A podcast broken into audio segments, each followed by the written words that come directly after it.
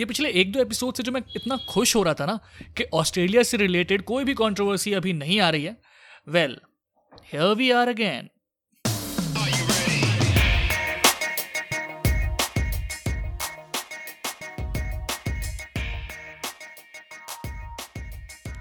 नमस्कार मेरा नाम है आशीष मिश्रा और ये है cricket controversies by Asiaville Hindi और आज हम बात करने वाले हैं मंकी गेट कंट्रोवर्सी की। सो so, क्रिकेट जगत में ऑस्ट्रेलियाई टीम हमेशा से ही अपने आक्रामक खेल के लिए जानी जाती है। और इससे पहले के चार पाँच एपिसोड में भी आपको पता चल ही रहा होगा कि आक्रामक खेल तो ठीक है, लेकिन साथ ही साथ कंट्रोवर्सीज के लिए भी जानी जाती है।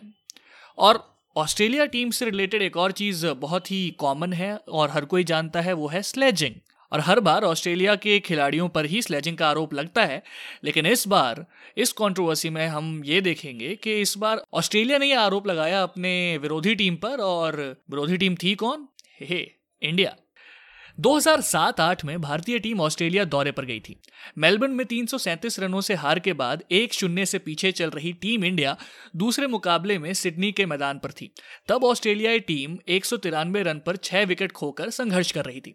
तभी ईशांत शर्मा की एक गेंद ने एंड्रयू साइमंस के बल्ले का किनारा पकड़ लिया। सिडनी क्रिकेट ग्राउंड में सबने इसे देखा और सुना, लेकिन अंपायर स्टीव बकनर के कानों तक आवाज़ नहीं पहुँची। मतलब देख रहे हो? जो कमेंटेटर्स हैं, उन्होंने भी सुन लिया, देख लिया और साथ ही में जो जो ऑडियंस थी वहाँ पे, उन्होंने भी देख लिया कि भैया लगी है बल्ले पे। बट अंपायर इससे मेरे को एंटरटेनमेंट का सीन याद आ रहा है। एंटरटेनमेंट मूवी में जैसे अक्षय कुमार अंपायर का रोल कर रहे होते हैं एक मैच में और किस तरह से अंपायरिंग करते हैं। अगर नहीं देखी है तो यू आर लकी बट अगर देखी है तो आपको याद ज़रूर आ जाएगा। खैर इसके बाद हरभजन सिंह की गेंद पर साइमंस स्टंप आउट भी हुए, लेकिन स्टीव बकनर ने फिर भी उन्हें आउट करार नहीं दिया। और थर्ड अंपायर से मदद भी नहीं मांगी। मतलब उन दिनों डीआरएस ज़्यादा लेते नहीं थे हम लोग। लाइक इंडियन टीम डीआरएस ज़्यादा इस्तेमाल नहीं करती थी, वरना इस पे अपील हो जाती। मतलब पूरी बनती थी अपील। यहाँ तक कि अनिल कुंबले की गेंद पर जब स्टंप आउट की अपील हुई तो थर्ड अंपायर ब्रुक्स ऑक्सफोर्ड ने भी उनको नॉट आउट करार दिया साइमंस को। और जबकि रिप्ले में दिखाई दे रहा था कि उनका पैर हवा में था। और कमेंटेटर्स भी कह रहे हैं कि भाई साइमंस का पैर हवा में था और वो आउट हैं, लेकिन फिर भी थर्ड अंपायर ने भी उन्हें आउट नहीं दिया।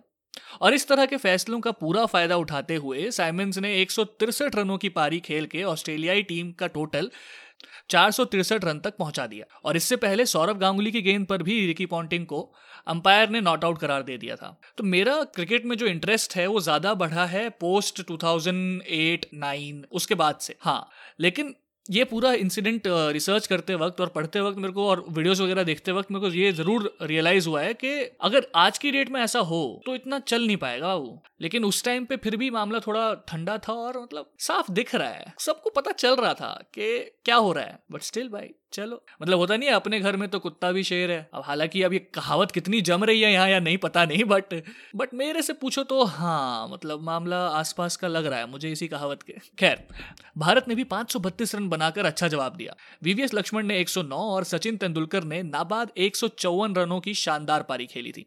इसके बाद ऑस्ट्रेलिया ने अपनी दूसरी पारी सात विकेट पर 401 रन बनाकर घोषित की। भारत को जीत के लिए तीन रनों का लक्ष्य मिला। आखिरी दिन बल्लेबाजी करते हुए भी टीम इंडिया के साथ बेईमानी ही हुई। अड़तीस रनों पर खेल रहे राहुल ड्रेविड को एंड्रू साइमेंट्स की गेंद पर विकेटों के पीछे कैच आउट करार दे दिया गया, जबकि उनका पैड आगे था और बैट बॉल से काफ़ी दूर था। लेकिन एडम गिलक्रिस्ट ने विकेट के पीछे से अपील की और अंपायर ने ड्राइविड को आउट करार दे दिया। और इतना ही नहीं है, आगे भी है। ऐसे इंसिडेंट्स और भी हैं आगे इस मैच से related and trust me this controversy is not about cheating आगे चल के आपको पता चलेगा कि इनके अलावा भी क्या क्या हुआ था उस पूरे सीरीज़ में। तो खैर, इसके बाद इक्यावन रन पर खेल रहे सौरभ गांगुली भी इसी तरह खराब अंपायरिंग का निशाना बने और ब्रेटली के ओवर में गेंद गांगुली के बल्ले का किनारा लेकर स्लिप में जाती है और वहाँ मौजूद माइकल क्लार्क कैच पकड़ने का दावा करते हैं। यहाँ तक कि ऑस्ट्रेलियाई कप्तान रिकी पॉन्टिंग भी उंगली खड़ी कर साफ़ कैच पकड़ने का दावा करते हैं। रिप्ले में साफ़ दिखाई दे रहा है मतलब हर चीज़ बहुत साफ़ है। ऑस्ट्रेलिया टीम अपने हिसाब से बहुत साफ़ देख रही है, बहुत साफ़ खेल रही है और रिप्ले में भी बिल्कुल साफ़ दिखाई देता है कि क्लार्क ने ठीक तरह से कैच पकड़ा। ही नहीं था और गेंद ज़मीन को छू चुकी थी। लेकिन अंपायर मार्क बेंसन गांगुली को आउट करार दे चुके होते हैं। मतलब देख रहे हैं आप आई सीरियसली फील अगर आज की डेट में हो ऐसा, भाई, दंगे हो जाएँगे। आजकल तो हर कोई बहुत जल्दी आसानी से ऑफेंड हो जाता है। तो एज इतने चीटिंग पे तो फिर, भैया आईपीएल नहीं आ रहे होते तुम फिर दोबारा अगली बार। खैर, इतने सारे गलत फैसलों के बावजूद भारतीय टीम मैच बचाती हुई दिखाई दे रही थी। लेकिन माइकल क्लार्क ने आखिरी में आके एक ओवर में तीन विकेट लेकर मैच का पासा पलट दिया और भारतीय टीम को 122 रनों से हार का सामना करना पड़ा। मैदान में खराब अंपायरिंग के अलावा एक और विवाद हुआ था। वो ऐसा विवाद था जिसके बाद लाइक आज की डेट में भी अगर एंड्रू साइमंस और हरभजन सिंह का कोई इंटरव्यू होता है अलग अलग तो ये मुद्दा ज़रूर छिड़ता है। दरअसल सिडनी टेस्ट के तीसरे दिन हरभजन सिंह बल्लेबाजी कर रहे थे। एंड्रू साइमंस के साथ भज्जी की कहा सुनी होती है? मैच बिल्कुल कांटे की तरह फंसा हुआ था। सचिन तेंदुलकर और हरभजन मैच को बचाने के लिए जी जान लगाए हुए थे। लेकिन साइमंस लगातार भज्जी को बड़े शॉट्स खेलने के लिए उकसा रहे थे। आसान भाषा में बोलूँ तो उंगली कर रहे थे। ए, मार के दिखाना। भज्जी, लेकिन फिर भी कॉन्सेंट्रेशन के साथ क्रीज पर जमे हुए थे। थोड़ी देर तक भज्जी ने यह सब इग्नोर किया, लेकिन जब बात हद से थोड़ी ज़्यादा आगे बढ़ गई तो भज्जी ने साइमंस को पलटकर जवाब दे दिया। और जो जवाब उन्होंने दिया, वो ऑस्ट्रेलियन कैप्टन रिकी पॉन्टिंग को लाइक बिल्कुल ही पसंद नहीं आया। बिल्कुल भी नहीं।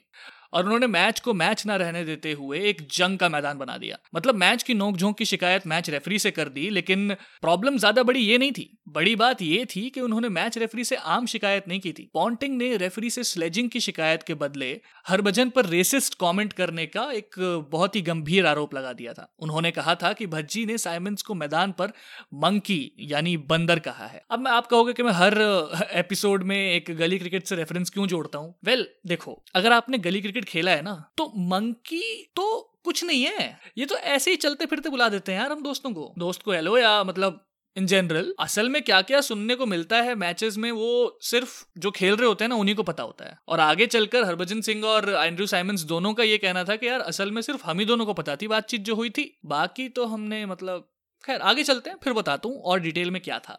और ये एक्विजिशन आईसीसी के नियम के मुताबिक बहुत बड़ा था। किसी भी तरह का रेसिस्ट कमेंट लेवल थ्री का अपराध माना जाता था। इसमें आरोप साबित होने पर किसी भी खिलाड़ी पर दो से चार टेस्ट या फिर चार से आठ वनडे का बैन लग सकता है। तीसरे दिन का खेल खत्म हुआ और सिडनी क्रिकेट मैदान पर मैच रेफरी के सामने सुनवाई शुरू हो गई। लगभग छह घंटे लंबी सुनवाई आधी रात तक चली और आखिरकार हरभजन को दोषी ठहराते हुए तीन मैचों के लिए बैन कर दिया गया। इसके बाद मैच जैसे तैसे पूरा हुआ और ऑस्ट्रेलिया ने कुछ क्वेश्चनेबल अंपायरिंग डिसीजंस के साथ मतलब मैच जीत लिया। लेकिन असली कहानी इसके बाद शुरू होती है। अब भारतीय टीम वो करने वाली थी जो उनकी एकता को दिखाती है। एक होता नहीं है लाइक अब ऑस्ट्रेलिया ने भी तो कई बार किया है ना, अपने प्लेयर का एकदम साथ देना। भाई, हम थोड़ी पीछे थे। हमें भी अपने प्लेयर्स पे आ रहे हैं भाई। तो हमने भी पूरा साथ दिया। और वो ऐसे कि अनिल कुंबले की कप्तानी वाली टीम ने हरभजन सिंह के साथ डटे रहने का फैसला किया। भारतीय टीम ने अगले प्रैक्टिस मैच में जाने के लिए साफ़ इनकार कर दिया। जो कि कैनबेरा में था अगला मैच उन्होंने साफ़ इनकार कर दिया। भारतीय खिलाड़ियों ने साफ़ कह दिया कि अगर भज्जी पर से नस्लभेदी टिप्पणी का आरोप वापस नहीं लिया गया तो वो दौरा रद्द करके वापस लौट जाएँगे लाइक पूरी टीम और इधर भारत में भी विरोध प्रदर्शन होने लगा और खराब अंपायरिंग को लेकर काफ़ी सवाल उठाए गए। होता नहीं है वो न्यूज़ चैनल्स पर वो डिबेट्स जो शुरू हो जाती हैं, आजकल तो हर छोटी से छोटी बात पर डिबेट शुरू हो जाती है। लेकिन जब थोड़ा था मीडिया हाँ जिन मुद्दों पर उठनी चाहिए डिबेट उन्हीं पर उठाती थी। तब इस पर बहुत सवाल उठाए गए थे। और ऐसे में बीसीसीआई भी इस मामले में बीच में आ चुका था। और मामले ने इतना तूल पकड़ लिया था कि टीम इंडिया को वापस लाने के लिए एक चार्टेड प्लेन का इंतज़ाम भी हो चुका था। इस पूरे मामले पर विवाद बढ़ता देख आईसीसी ने इसकी सुनवाई न्यूजीलैंड के जज जॉन हैंसन को सौंप दी। इस मामले में यह खबर भी थी कि भारतीय टीम अब कोर्ट में ये दलील पेश करने वाली है कि हरभजन ने साइमंस को मंकी नहीं, बल्कि उससे मिलती जुलती हिंदी भाषा की एक गाली दी। इसके बाद उनतीस जनवरी 2008 के दिन कोर्ट के अंदर भारतीय टीम और ऑस्ट्रेलिया के कई खिलाड़ी पहुँचे। हरभजन सिंह के साथ सचिन तेंदुलकर, जबकि एंड्रयू साइमंस के साथ माइकल क्लार्क और रिकी पॉन्टिंग थे। सुनवाई लगभग शाम चार बजे तक चली और आखिर में पत्रकारों को भी कोर्ट रूम में अंदर बुला लिया गया, हालाँकि उन्हें सवाल पूछने की इजाज़त नहीं थी। जज जॉन हैंसन ने मामले की सुनवाई पूरी होने के बाद अपना फैसला सुनाया और उन्होंने भज्जी पर लगे सभी आरोपों को बेबुनियाद बता दिया और कहा कि हरभजन ने साइमंस को मंकी नहीं, बल्कि तेरी माँ की कहा था। वाओ मतलब कहाँ गए तुम्हारे सिद्धांत, तुम्हारे उसूल?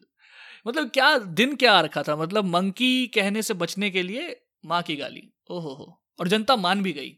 ओहो चलो, अब इस पर क्या ही बोलूँ, नहीं तो फिर अब एंटी नेशनल थोड़ी कहलाना है मेरे को। मतलब सही है at the end of the day but गलत हुआ यार, ऐसे मतलब कुछ और कह देते, ये तेरी माँ की कहने वाली क्या बात थी? कुछ और राइम नहीं होता क्या मंकी से? तेरे मन की? लेकिन तेरे मन की के आगे क्या?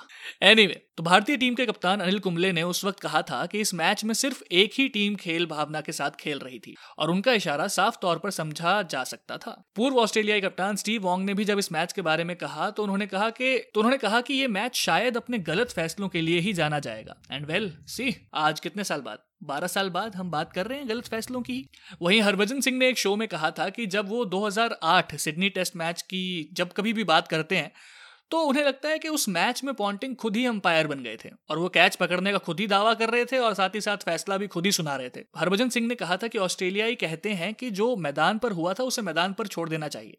लेकिन उस वक्त जो विवाद, लेकिन उस वक्त जो विवाद साइमंस और हरभजन के बीच हुआ था, वो मैदान के बाहर चला ही गया। और जब ये पूरी कहा सुनी हुई थी तो एंड्रू साइमंस और हरभजन दोनों काफ़ी पास थे और उनके आसपास कोई और खिलाड़ी नहीं हाँ एक सचिन तेंदुलकर साथ खड़े थे। और जब सुनवाई शुरू हुई थी तो Matthew Hayden, Adam Gilchrist, Michael Clarke और रिकी पॉन्टिंग चारों का कहना था कि उन्होंने भज्जी को साइमन से कुछ कहते हुए सुना है ये होता नहीं है, लड़ाई होते होते हाँ मैम हाँ मैंने भी सुना है मैंने भी सुना है उसने ऐसे ही कहा था। बाद में जब उन लोगों से पूछो कि हाँ क्या कहा था, पता नहीं मैम मतलब ऐसे कुछ मतलब कह रहा था, ये कहा था, वो कहा था।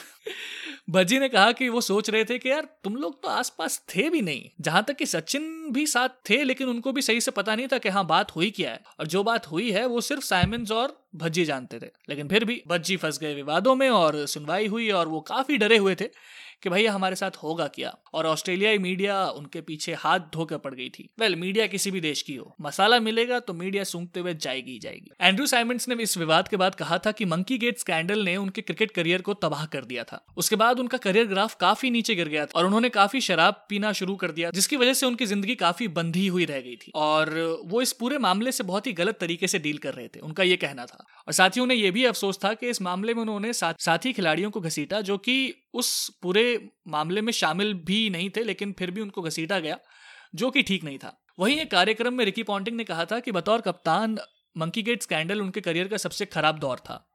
इससे पहले 2005 में वो एशेस हारे थे। इसके बावजूद हर चीज़ पर उनका कंट्रोल था, लेकिन जब मंकी गेट एपिसोड चल रहा था, तब वो बहुत चीज़ों को संभाल नहीं पा रहे थे। और साथ ही में उनका यह भी कहना था कि इसकी एक वजह यह भी थी कि मामला बहुत लंबा चला था।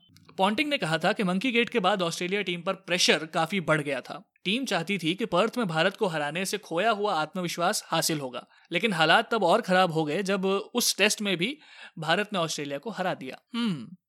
तो ऑल इन ऑल इसमें कौन कितना सही और कितना गलत इस पर टिप्पणी करना ठीक होगा नहीं?